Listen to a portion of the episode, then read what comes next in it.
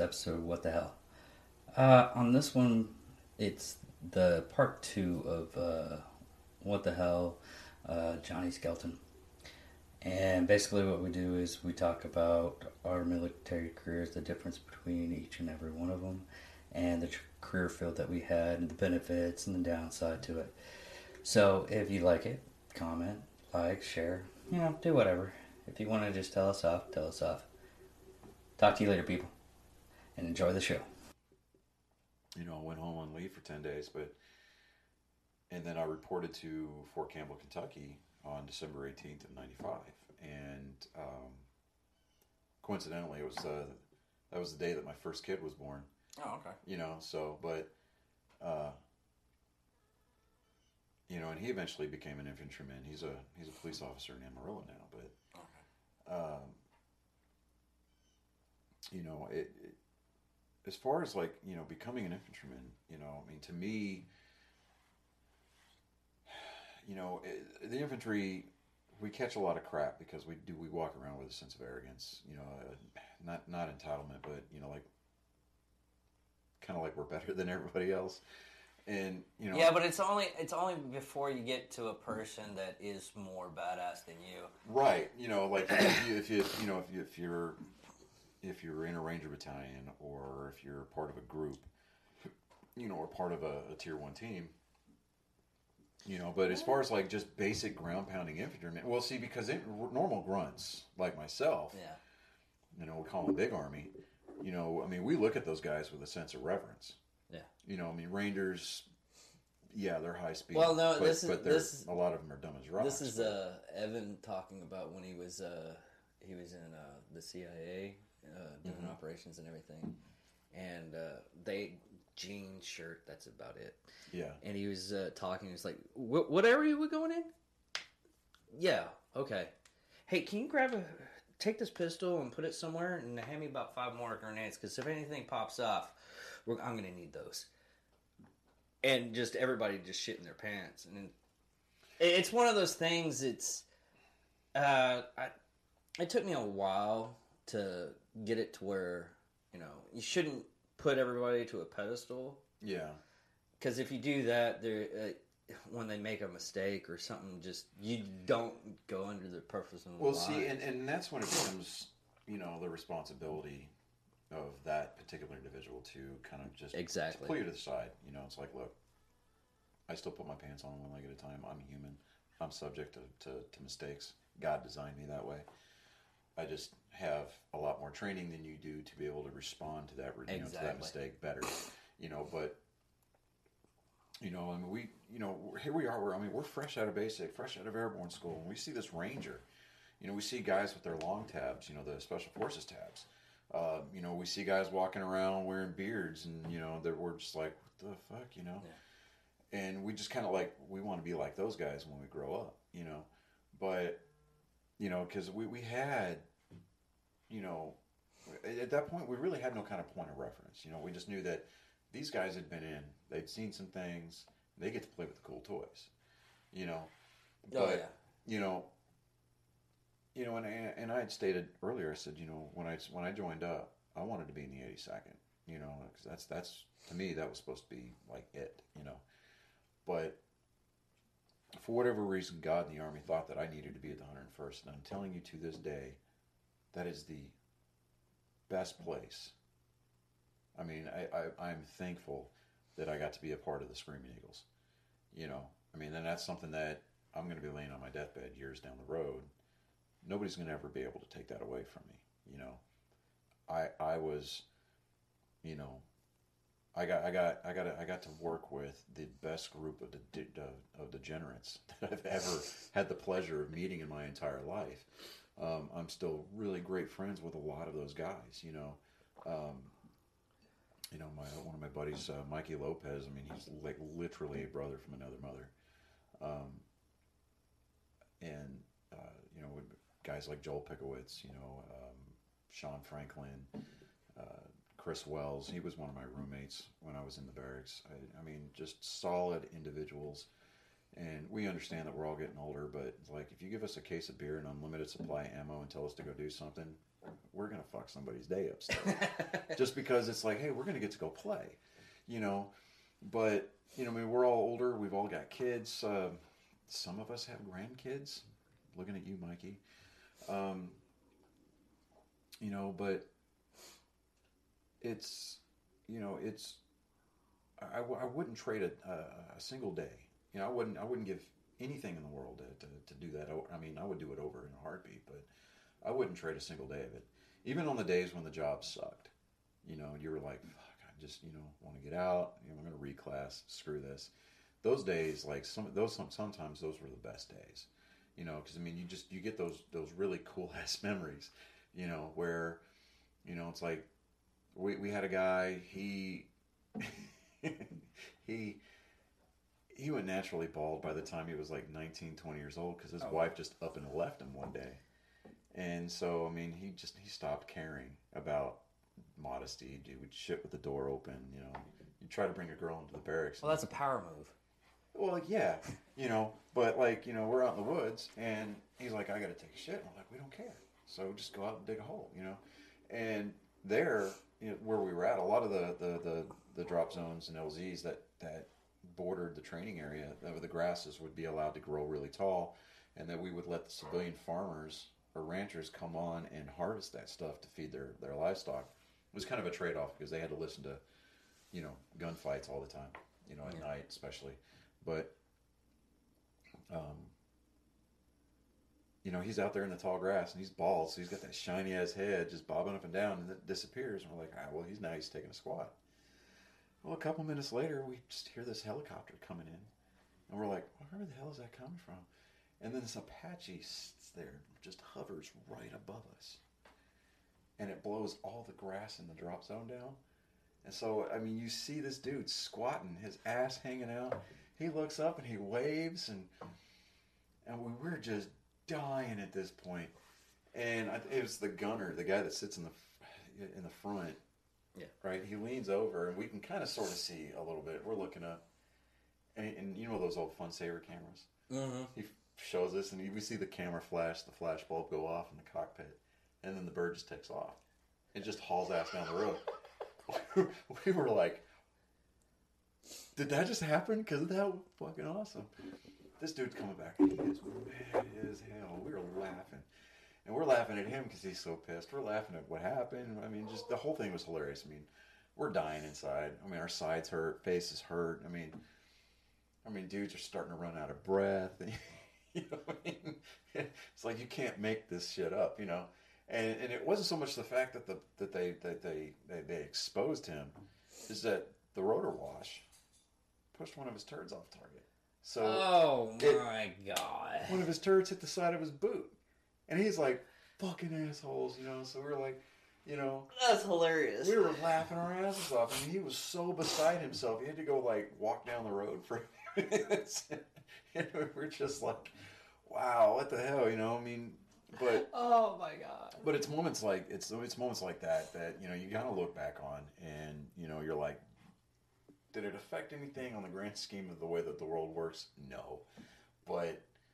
I'll be damned if, like, that is not one of the moments that just kind of sticks out in your brain. And, you know, you're just like, I got to be there for that, you know, and you got to see some cool stuff, you know. Yeah. Well, that was the same thing with my job. I mean, I was just basically a cook, or I did fitness or something like that, or lodging. Mm-hmm. But what a lot of people don't understand is I have to do – basically, I'm a morale person. Yeah. Get everybody up and everything like that, but I had to do USO shows, so I met a lot of famous people. Yeah.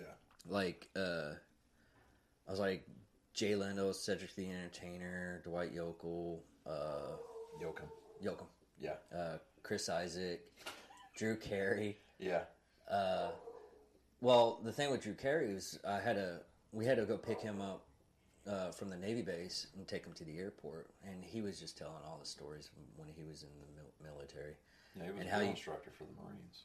Yeah, and he also had to do jumps, and he racked himself like 2 times in one jump because of the butt of the M16 came on his nuts, and then he was on the ground, and it did it again.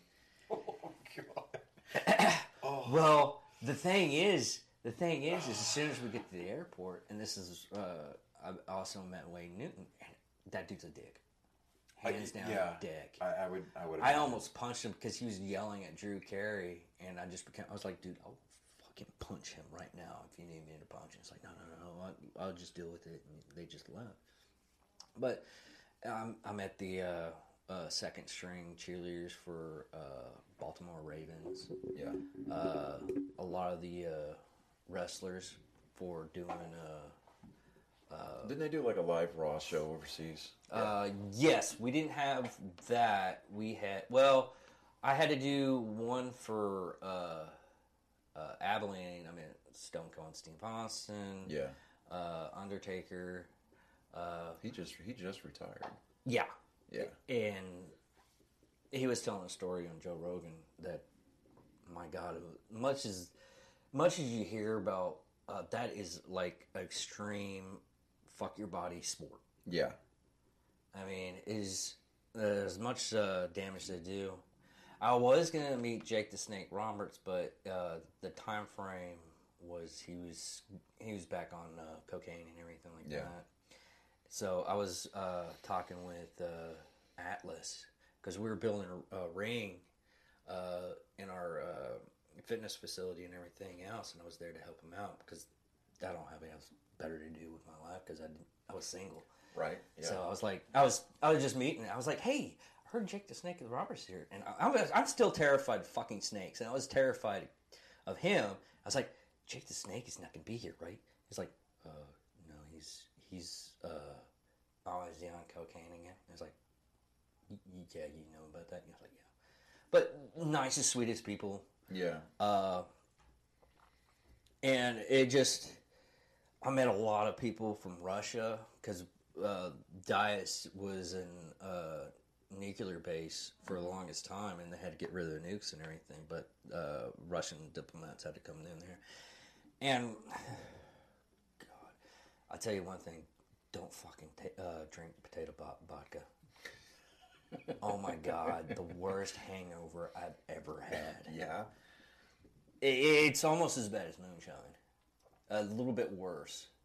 I mean, like the real moonshine, not the... Yeah, no, not the stuff you buy on the shelf. Yeah, yeah, but I'm.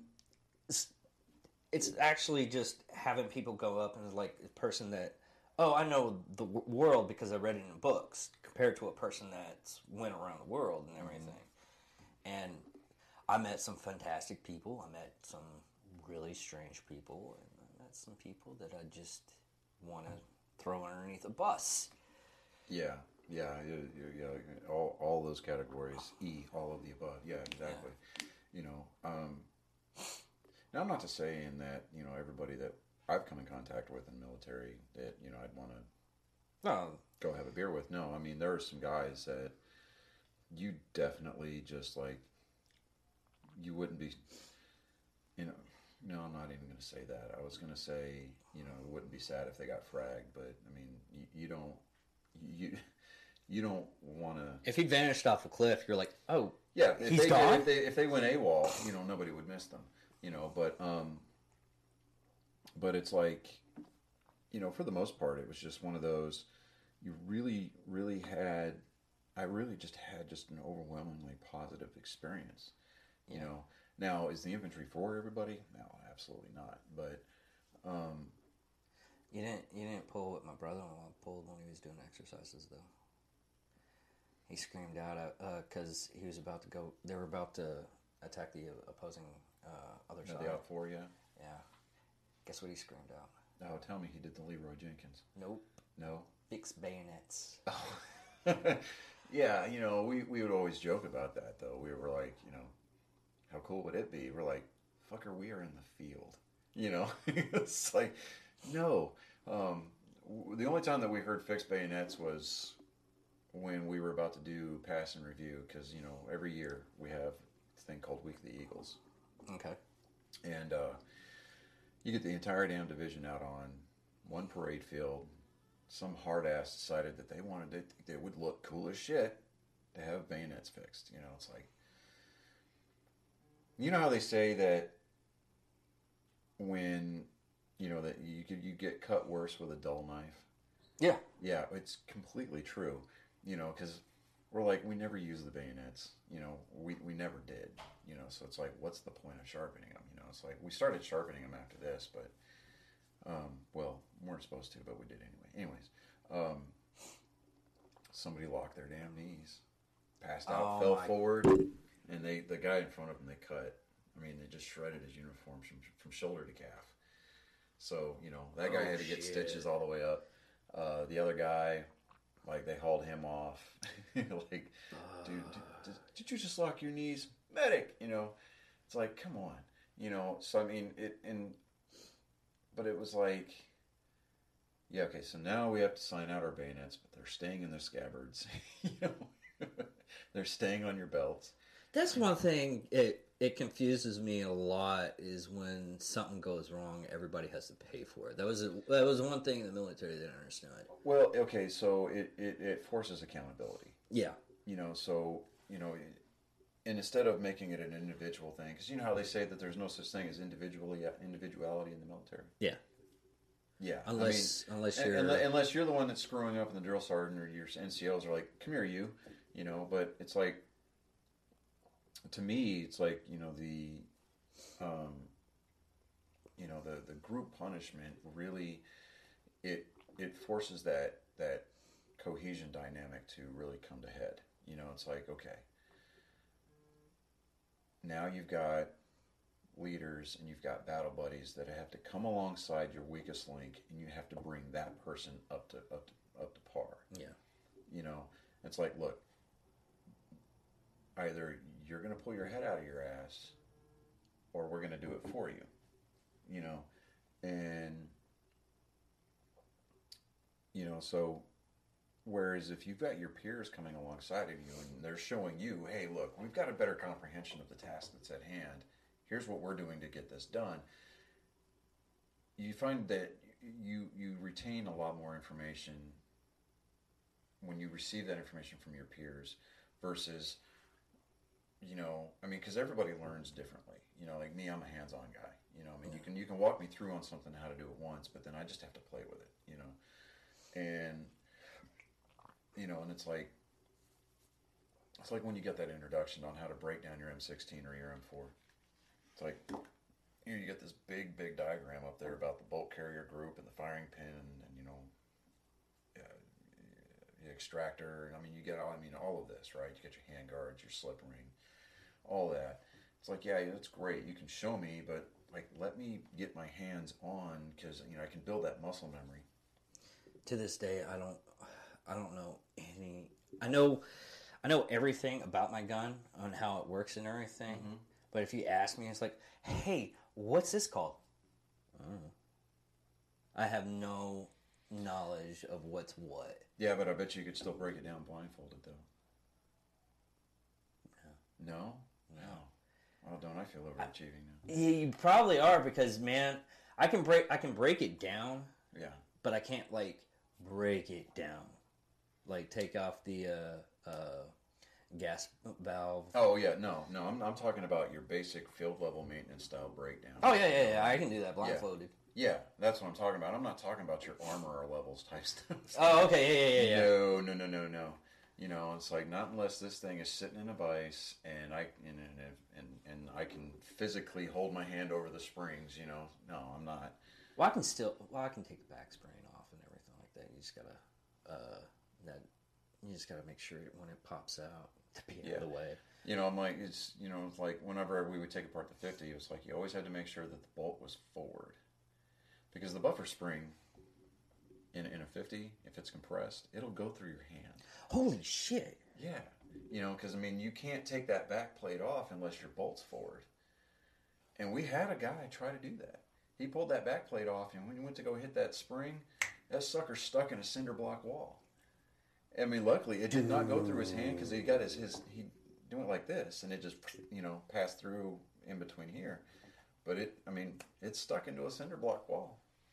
Oh wow! You know, he got his ass reamed out for it. I would be. Statement of charges followed shortly thereafter, but you know, and a new buffer spring and you know, buffer spring guide rod. But it's like, you know, but as far as like group punishment versus individual punishment, you know, I believe in the group punishment to a degree. But I mean, once you get to a certain point, like in your career, you know, when you get to your unit, it's fine to group punish for a little bit. But after a certain point, as a leader, as an NCO, whether you're a corporal or whatever, it doesn't matter. Or even if you're a specialist filling that slot, you know, it's like, you got to pull that soldier off to the side. You know, you admonish in private, you praise in public. You know, it's like, because I mean, you call somebody out on a consistent basis, you chew somebody's ass in front of their peers, you're going to lose respect to that soldier. You know, and it's not some kind of a snowflake mentality. It's like, pull them off to the side. I mean, if you're doing your job and properly chewing somebody's ass, people are going to hear you anyway, but don't do that in front of everybody. Yeah, that was one thing when I was working corrections that we were always told, if you have to chew out another officer, make sure the inmates aren't going to see it, because they will lose respect for that person that's getting yelled at. Exactly. And think they can get away with a lot of stuff. Mm-hmm. It's like with our platoon leader, he died in Iraq, so I mean, he was the guy that we all wanted to be when we grew up. He was a father to guys who didn't know their dads. He was a second dad to a lot of us that still had ours. He was prior enlisted, so he knew what was up, and he would, you know, pull you off to the side. It's like, hey, what's going on here, you know? And I mean, but when it got to the point where he had to pull you aside as a lieutenant, you know, the NCOs were obviously involved in that conversation, but you know, he was very approachable. And he was, I mean, he knew what it meant to be a good leader, you know. He followed the 3 M's, men, mission, myself. You know, you take care of your guys, they'll take care of the mission, and then you can worry about yourself later. You know, it's like, you give up the last pair of dry socks because your guys are either sweating profusely or they've just gone through all of their socks. It's not that you fucked up as a leader and didn't do your pre-patrol or pre-combat inspections to make sure that they had all their shit. Yeah, some people just need a little bit of extra. Yeah, I mean, some guys just need extra socks. They're like, okay, look, this is my last clean pair of socks. I'm going to put them on your feet. I can figure it out on my own. But next time, you need a pack extra, you know, kind of a thing. And you know, you make those adjustments. But you, as far as like group punishment versus individual, you know, at a certain point, it does need to become individual. You pull that guy aside, you pull him behind a closed door and be like, look, you are screwing the pooch here. And I need to know what's going on. What do we need to do differently as a leader to make sure that you get your head out of your ass, so that way, you know, the attention to detail that you're putting into it is the same, on par with everybody else. So that way, when bullets start coming back at us, we don't fucking get killed, you know, or, you know, you don't get hurt or you get somebody else hurt, you know, because we all have to rely on each other, especially in the infantry. You know, and it's, you know, you know, we start talking about that toxic leadership culture, and you start to see a lot of these leaders that are in the Army now try to get away from that. You know, you see a lot of these guys like on TikTok, like Dirty Bird Fitness. He's a first sergeant with an infantry unit over there at the 82nd. Infantry guru. He's a command sergeant major. Or there's another guy. Cop. Yeah, Angry Cop. Josh. Palmer. Yeah, there's another guy. He's in Dallas. Yeah, there's another guy that that I follow is Stu West, I think his name is, off the top of my head. They really, you know, they really try to personify and get out that message of getting away from the toxic leadership to, you know, enhance the Corps, to, you know, continue fighting, you know, stuff like that. But, you know, it's, you know, so I mean, it's good. And it's heartening to see leaders start to embrace the proper style of leadership versus burying a guy's career under a counseling packet. You know. Yeah, that's the reason why I didn't get kicked out, but I got kicked out. I still have an honorable discharge. Right. But I was like, my last, I would say 2 years, I had just personal trouble. I mean, my mom passed away, and then. A girl I was seeing dumped my son in a trash can, and he died. And I just had a whole bunch of stuff that just rolled. It wasn't military that was messing up. It was actually military that was actually keeping me somewhat sane. Mm-hmm. But we had a transfer of a first sergeant that didn't like how everybody was handling me. And basically to the point to where the person that killed my son... called me up, and I was supposed to have any contact with him. And I told him, I was like, yeah, I didn't want to have contact when I never had contact. And then what it came around to is she called me up, telling me she's going to commit suicide. So I did the right thing, called my command, tell him, hey, she called me up. She's talking about committing suicide. And I got basically an Article 15 for talking to her. And then... I can't go into any kind of branch. Yeah, no. To me, you know, if you're doing the step, if you're taking the steps to turn to do things properly, you know, because I mean, they could try to lay out conditions in stone, right there, black and white, put it on paper, kind of a situation. But was it Murphy's Law of Combat says that no plan survives the first contact intact? I mean, you're always going to run into those fluid situations where it's like, you've got to make a judgment call. And it's like, look, you know, I'm going to kill myself. It's like, what are you supposed to do? Hang up the phone? You know, it's like... Yeah, most of the people that get in that kind of situation get the worst day award. Yeah, you know, and it's like, oh, I'm going to kill myself. Well, cool story, bro. You know, click, you know, it's like, you don't want to be that guy because if that person does go through with it, you know, you... Well, he contacted me and everything like that. You know, but... You went out of your way and you contacted your chain of command. You did what you were supposed to do, and then they still handled it that way. To me, that's part of that toxic culture that we needed to get away from, and we still need to get away from. You know, like my oldest son, he had one of those guys. You know that, you know, it's like, because my son, not the best runner in the world. I mean, nothing taken away from him. Excellent soldier. He's a great cop.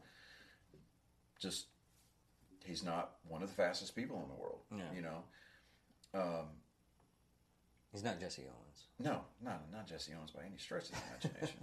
not a Will Rudolph, none of that.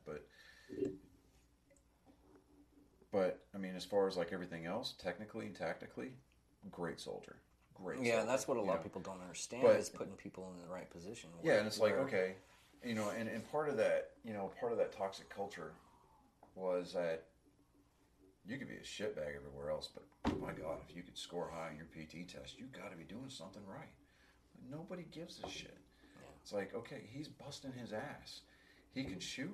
He can move. He can communicate. He can disseminate information. He's tactically and technically proficient at his job. And he's trying to make moves in his career to advance himself, to better himself, to further the mission. You know. But if you can't run, oh God, you know, you just, you know, might as well just be a shitbag and hang it up. And it's like, and you know, so instead of this particular NCO coming alongside of him and going, hey, look, what do I need to do to help you out?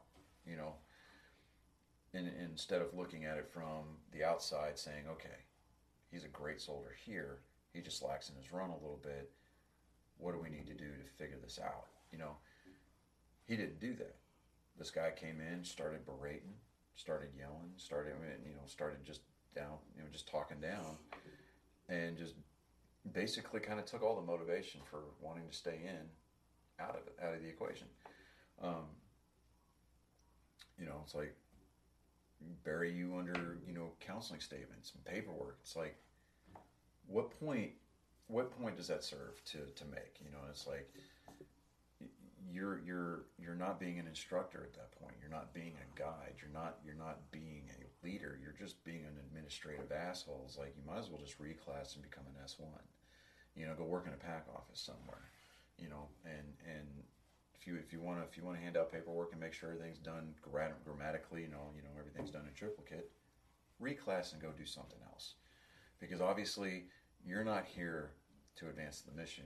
You're here just to be a prick.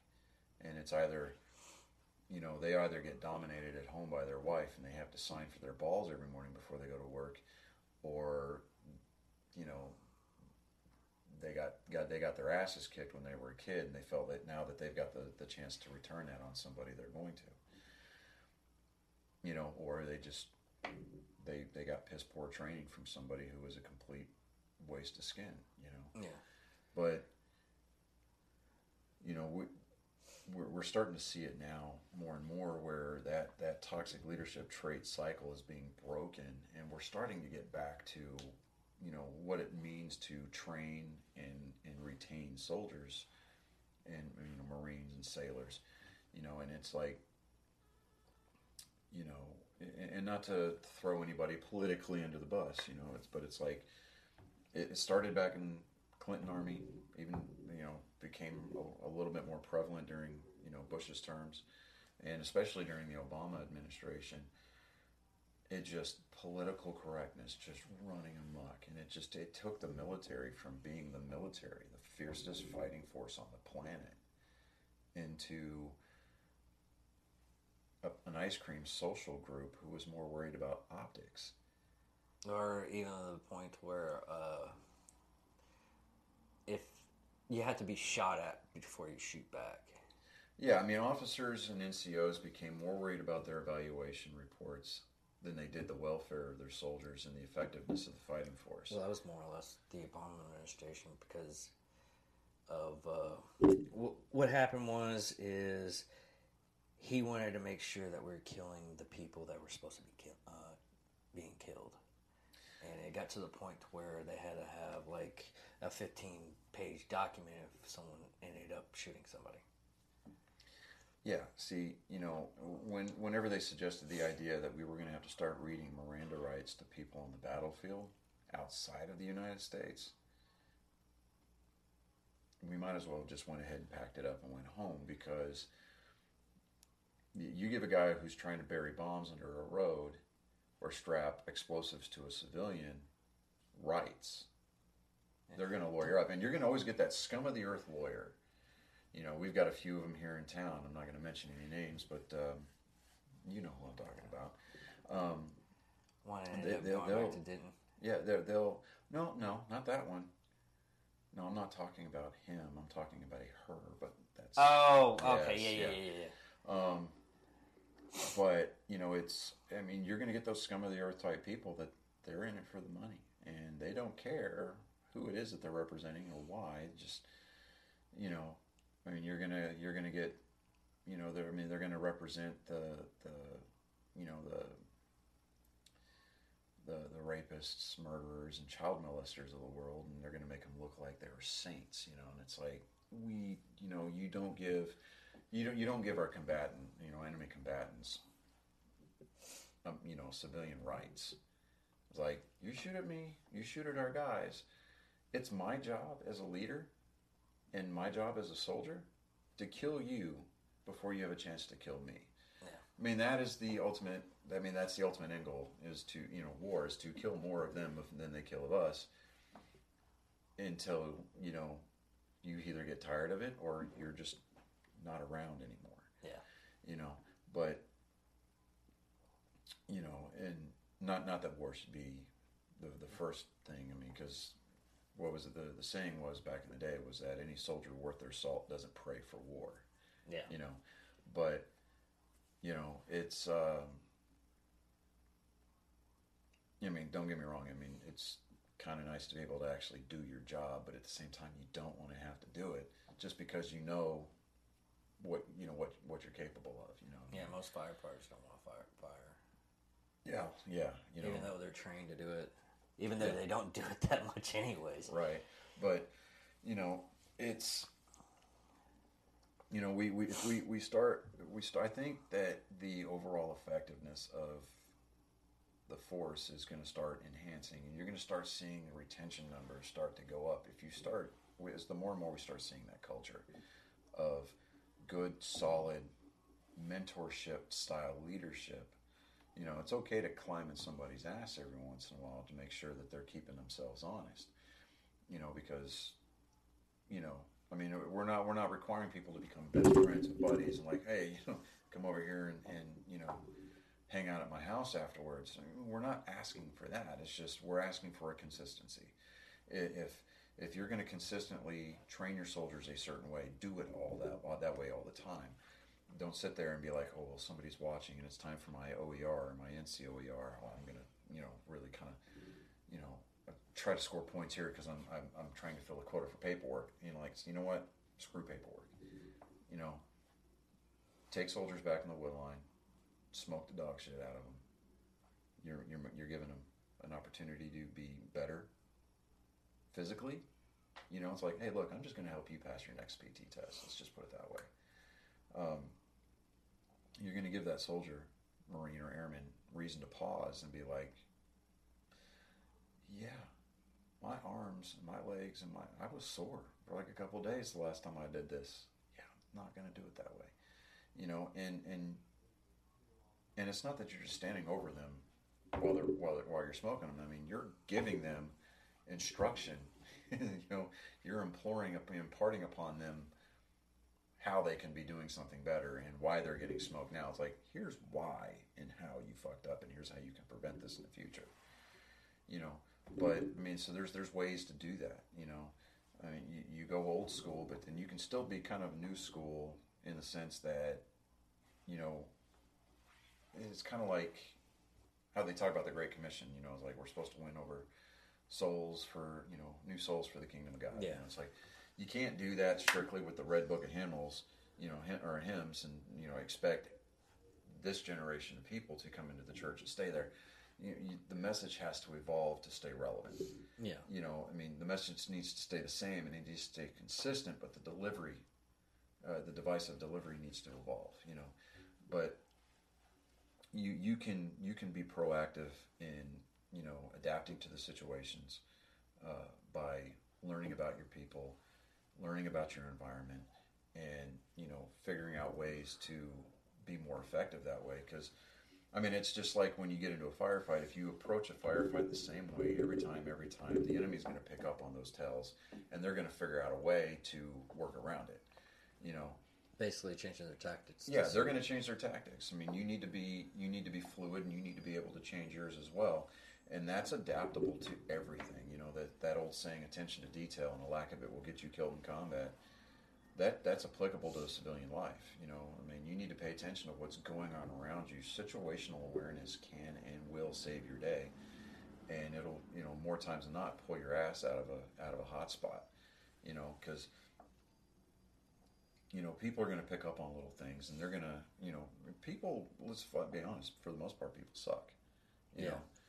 And unless they feel like they're going to get something out of it, a lot of times they're just going to be complete pricks. And that's just because they've grown up in this culture that you need to be savage, you need to be salty, and you need to be woke. And it's like, one, to me, just saying that somebody's woke just sounds ignorant. But, you know, it's like, what is woke, you know?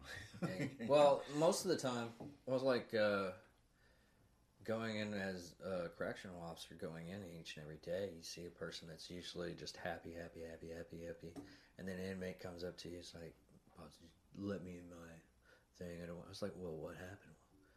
Well, I tried to call my ex-wife, or tried to call my kids and everything. They wouldn't pick up and everything. I was like, well, I'll tell you what to do. What time frame do you need to call and everything? I was like, well, I need this time. I was like, all right, I'll give you that. If it comes around to where you have to talk to your wife at like 11 o'clock, come get me. I'll have you do it. I'll let the other officer do that. And my day's 100% better because that one person is like, hey, he's doing this for me. Give him a little bit of slack throughout the day. Yeah, I mean, because you're humanizing them. Yeah, and you know, you're showing them that, you know, while you are still an immovable object, you know, as a person, you're coming to them and you're addressing their needs, and you're not so much personalizing their experience. I mean, because in your particular, you know, profession or former profession, I mean, you're in a correction facility, so yeah, you know, they understand why they're there, but you're still, you know, giving them you know, they're not just a number at that point. Yeah. You know, they're not something that just plugs into a machine. I mean, you're giving them value, and they're that's what a lot of people need, especially when we're trying to better a country. Yeah, yeah, you know, and you know, so and I mean, it's not necessarily our country; it's the country that we're trying to. We're not invading; we're giving them a better option. Yeah, you know, you're letting them know that even though they made a decision to do the things that they did to get there in the first place, that's not the end of the road for them. Yeah. You know, there is a brighter spot on the other side of that wall.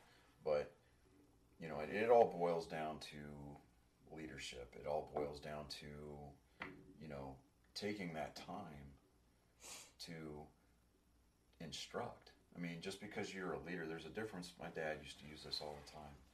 But there's a difference between being a boss and being bossy, you know. And I would even take it a step further, and there's a difference between being a leader and just being a prick. Yeah, I had one commander that would just yell at people and everything like that, and then I have another commander that's like, hey, heard you're having a hard time because no one's showing up to everybody's, like, sick. We had a bad case of flu. I was the only one that would just show up, even though I was sick and her dog, and I'd go in, do my job and everything like that. He actually showed up, rolled up his sleeves, and helped me out. Yeah. And I was working nights. Yeah. And that was one thing, too, as it relates to Captain Tipton, my platoon leader. He'd ask you, hey, we need this fighting position done. He'd go take care of what he needed to get taken care of, and he'd come back, strip his blouse off, grab an e-tool, and he'd be filling sandbags with you. You know, and that was one thing that I always felt was, you know, imperative as far as, you know, leadership styles, was that never ask your people to do something that you wouldn't be willing to do yourself. And I think somewhere along the line, you know, we started to lose that. And the longer, and if you look back historically, you know, especially in the military, the longer that a conflict would continue, you know, you'd start to see an influx of officers just rotating in and out of certain areas. At the end of World War II, towards the end of the war, you would see officers rotate in off of staff positions to go to forward combat positions, just so they could get that combat time on their resume. You know, it would make them look better. They were just padding resumes at that point. It wasn't about the missions. And those people, it wasn't about the soldiers. And like 85% of those people are just worthless. Yeah, you know, I mean, you would eventually, you know, every once in a while you'd find that diamond in the rough. You know, that when they got there, it was just they were begging for that opportunity to be able to get where they felt they needed to be. And it's not because it advanced their careers, because they genuinely wanted to be there. Because they genuinely felt that they could make a difference. And you see that if you ever watch the, it's on Netflix, called The Liberators. Yeah, yeah. You see that dynamic throughout the whole series of that, and that was very, very good. Yeah, you know, but I think, you know, as far as like, you know, getting back to the intended topic for today, as far as like, you know, pipeline for the infantry, you know, kind of thing. It's like, you know, you see a lot of guys with blue cords or just infantry, because in the Marine Corps, it's like 03. Yeah. You know, but what's the purpose of the blue cord? I've always wondered that. It's our branch insignia. It's our branch identifier. Yeah. So, I thought you get the rifle badge, and then the blue cord, or no? Okay. So on your lapels, you have your branch insignias, right? Your cross rifles. Yeah. Right? Cross rifles is the insignia for the infantry. We get the blue discs that go behind those. And then we get to wear the infantry cord. The infantry cord goes on our right shoulder, but you know, because the infantry is. I mean, they say that it doesn't take a lot of intelligence to become an infantryman. You have to. You got to be able to think, you know. You have to be able to use your head. You have to be able to, I don't know, innovate, for lack of a better term, you know, kind of on the fly. So, I mean, you have to have a degree of intelligence to, you know, fluidly think during situations. But the infantry corps is, I mean, it's really kind. I mean, it's.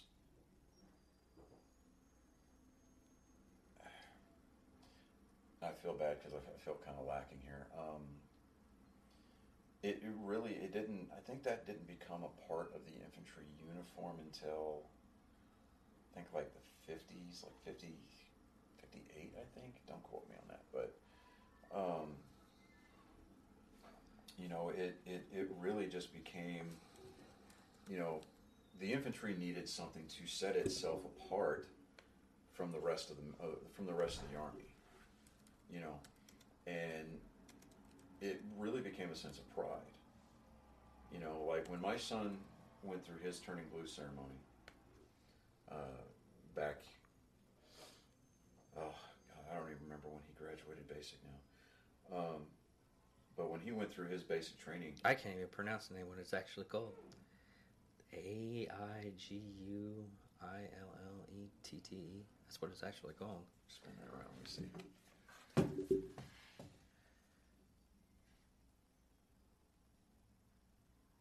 see. My dyslexia kicked in like a heavy car. Yeah, that is definitely French. That is definitely French. No, but like with the infantry corps itself, I mean, it's really just to signify, you know, past the branch insignia. I mean, that's just, you know, to say, hey, look. You're absolutely right. Hold on. Igret. Yeah. Okay. But you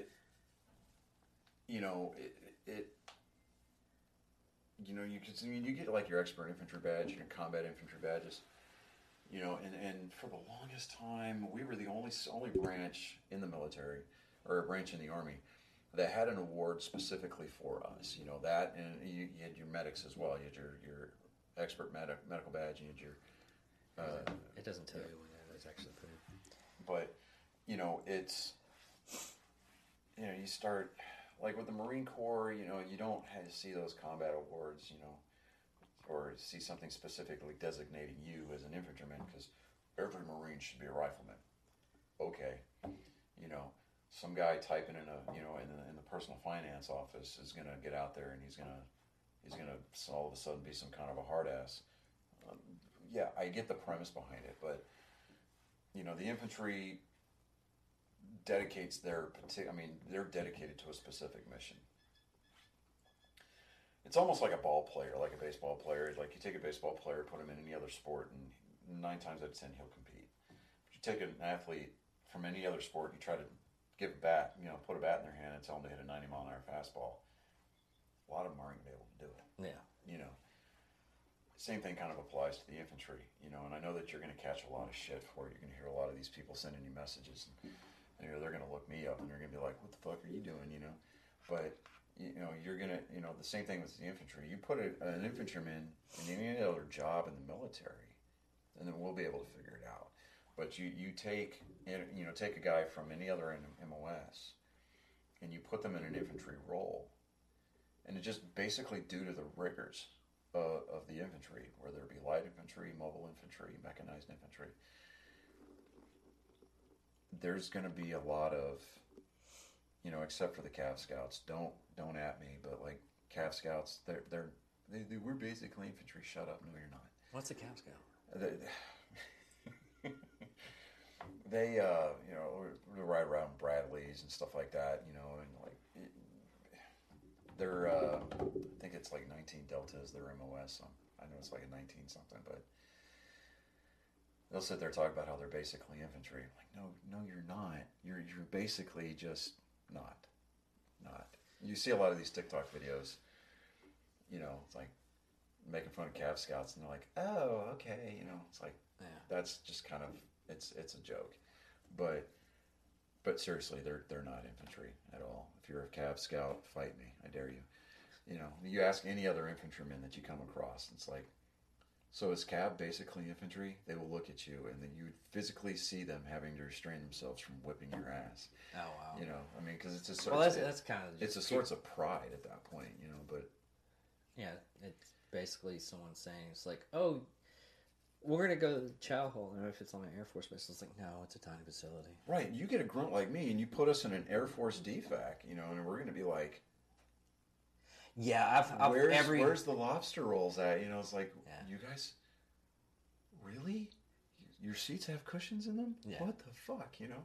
I mean, it would be like walking into a five-star Hilton hotel, you know, and it's like, you are a dirty grunt. Get away from my table, you know. Like, I had the only funny story with any other branch I had was when I was actually first going into line and doing my work. Is I was making eggs for some morning chow. Yeah. And this Marine keeps on coming in each and every day, and he was the hands down Marine going, "Thank you, sir." It's off. "Thank you, sir." Every day for like a week. I was like, dude, I'm supposed to be like morale boost here and everything like that when you smile. His fucking reaction and my reaction afterwards was he laughed his ass off. He was like, "A Marine only smiles when facing combat. That's the only time we're allowed to smile, sir." I was like, "Well, we can go in the back. I don't care." He was like, he was like, "Oh, that's a good one." And he just walks off, and he comes back after he eats and everything. He's like, "Man, I figured that you're just gonna like chomp." Now I was like, "Dude, I come from Texas. I get that every day." You know, I mean, and you'll get those guys that are just so indoctrinated. Oh. It's like, here I'm supposed to be lean, you know, lean, mean. I had a guy in my boot camp. He told the TI after this is the end of our boot camp. He's like, they were just like, "What do you hope to get from this?" Me, I was like, "Well, I hope afterwards I can use my GI Bill to get a good education." And he just goes, "I was like, I hope to die for my country." I'm like, what the fuck? I chose a career field where I don't have to see combat, even though I ended up seeing combat, which is stupid ridiculous. Yeah. I mean, going up to a cook and they're and you're telling us like, "What did you do in the Air Force?" "Well, I was a cook." "Oh, so you're not?" And I was like, "You didn't even see combat." I was like, "No, I saw it twice." And it was just a fuck show. Right. You know, you're gonna get. You'll be like, "I've been around the world numerous times. I've seen 2 world fairs in Omaha. I've even seen goat shows down in Tijuana. I ain't never seen nothing as fucked up as this place." You know? Yeah. But it's like, you know, I mean, you're going to run into your clusterfucks. You're going to run into those guys that are just, I mean, they are ate up from the floor up, and that's fine. You're going to always get that. I mean, if you went your entire career and all you saw was high speed, low drag, you're going to have a hard-ass time in life because you have set that bar incredibly high for everybody else, you know.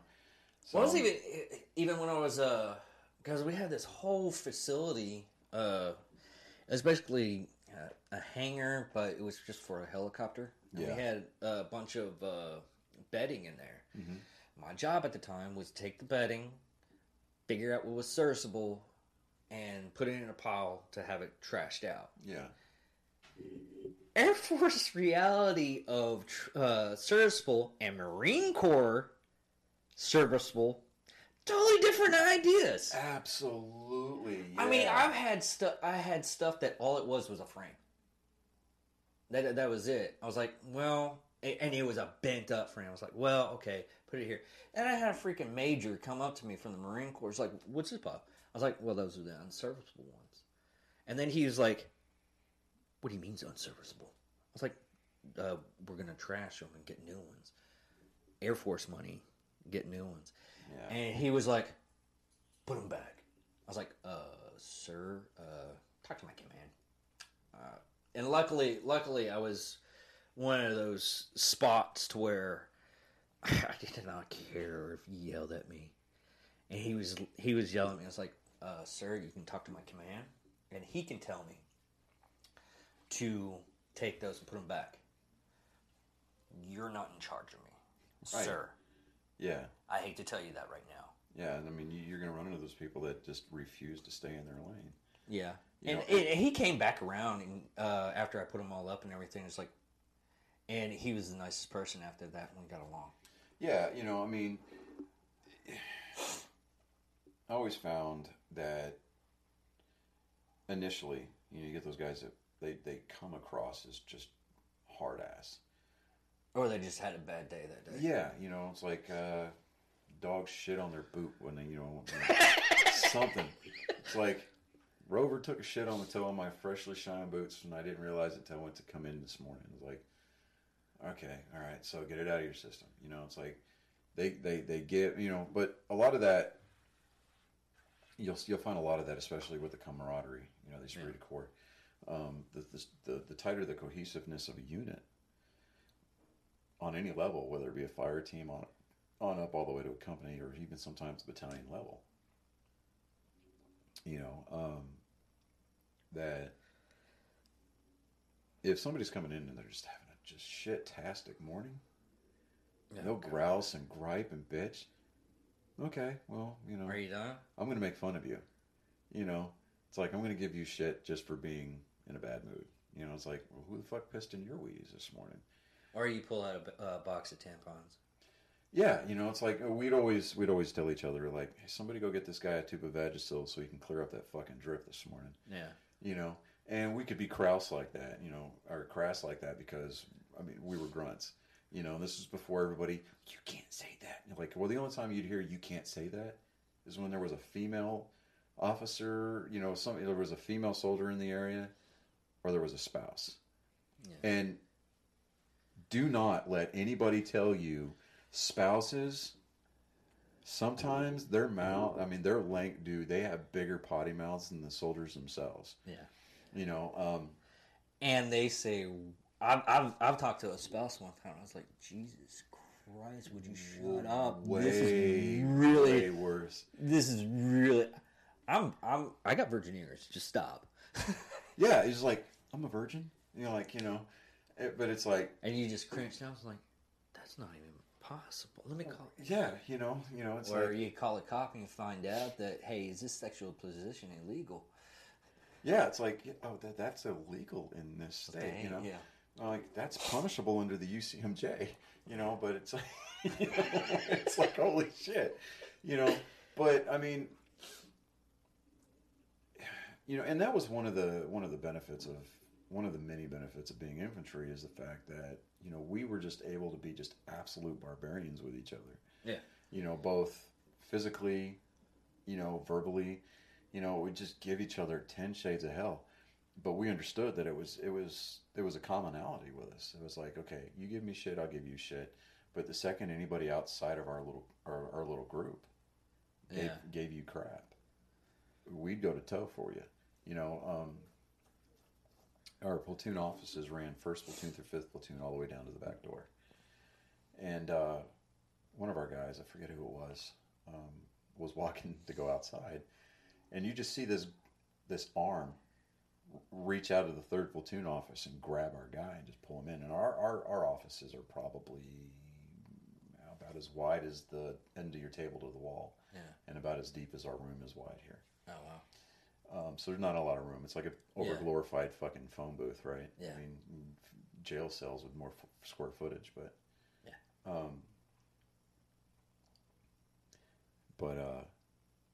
They just yanked him into their office, shut the door, and just started beating the crap out of him. Oh shit! You know, so I mean, you just hear this 1st platoon, where you at? You know, and so we just 2 platoons worth of dudes just in one little space, just fighting it out. I mean, we're not like slugging the shit out of each other and drawing blood. I mean, we're just grappling and just throwing elbows, you know, and just basically horseplay. Almost. Yeah, I mean, it's just over-glorified horseplay. I mean, we're talking to the point where it's like you'd almost expect J.R. Ross to be out there going, it's a slobber knocker, you know? And you hear Jerry King Lawler on the side going, oh, my God! You know? First sergeant comes in and he's like, what the hell's going on here? Y'all think y'all got a bunch of fucking energy now. I got y'all asses. So we had 2 platoons out there, out back. You know, it's the end of the damn day. You know, we're out there. Half right face. We're out there trying to, you know, first sergeant's out there trying to smoke us. Yeah. You know, and we do not care. You know, we're laughing at the first sergeant. You know, and it was to the point first sergeant was just like, you know what, fuck it, get up. You know, some position of attention. And he's like, y'all got so much damn energy. You know, fucking do some more PT in the morning. You know, so I mean, you know, we had that. You know, it's like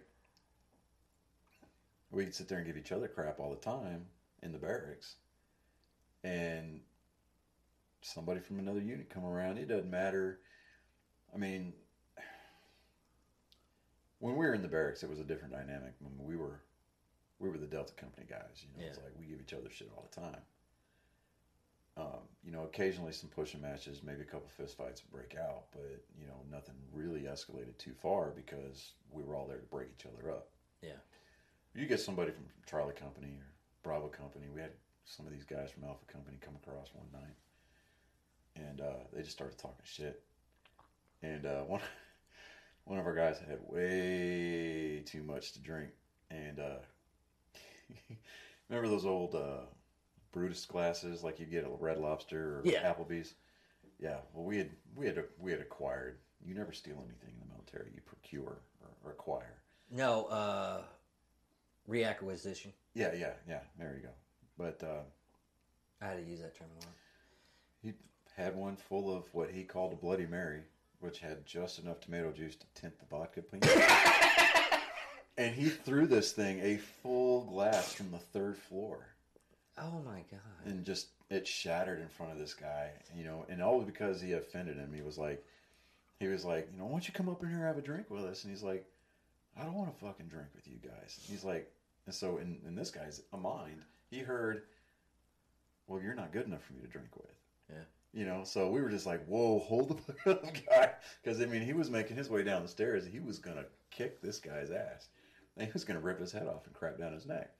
And we had to break it up. You know, yeah. We're like, oh, Lou, hold up. You know, we talked to this guy, and he's like, this guy's just like, what the hell just happened? We're like, dude, it would be in your best interest if you just come up and have a beer. Just one beer, that's all we want. You know, he's like, oh, okay. And he ended up being a halfway decent guy. It's just, you know, just you're an outside person, you know. Yeah. So I mean,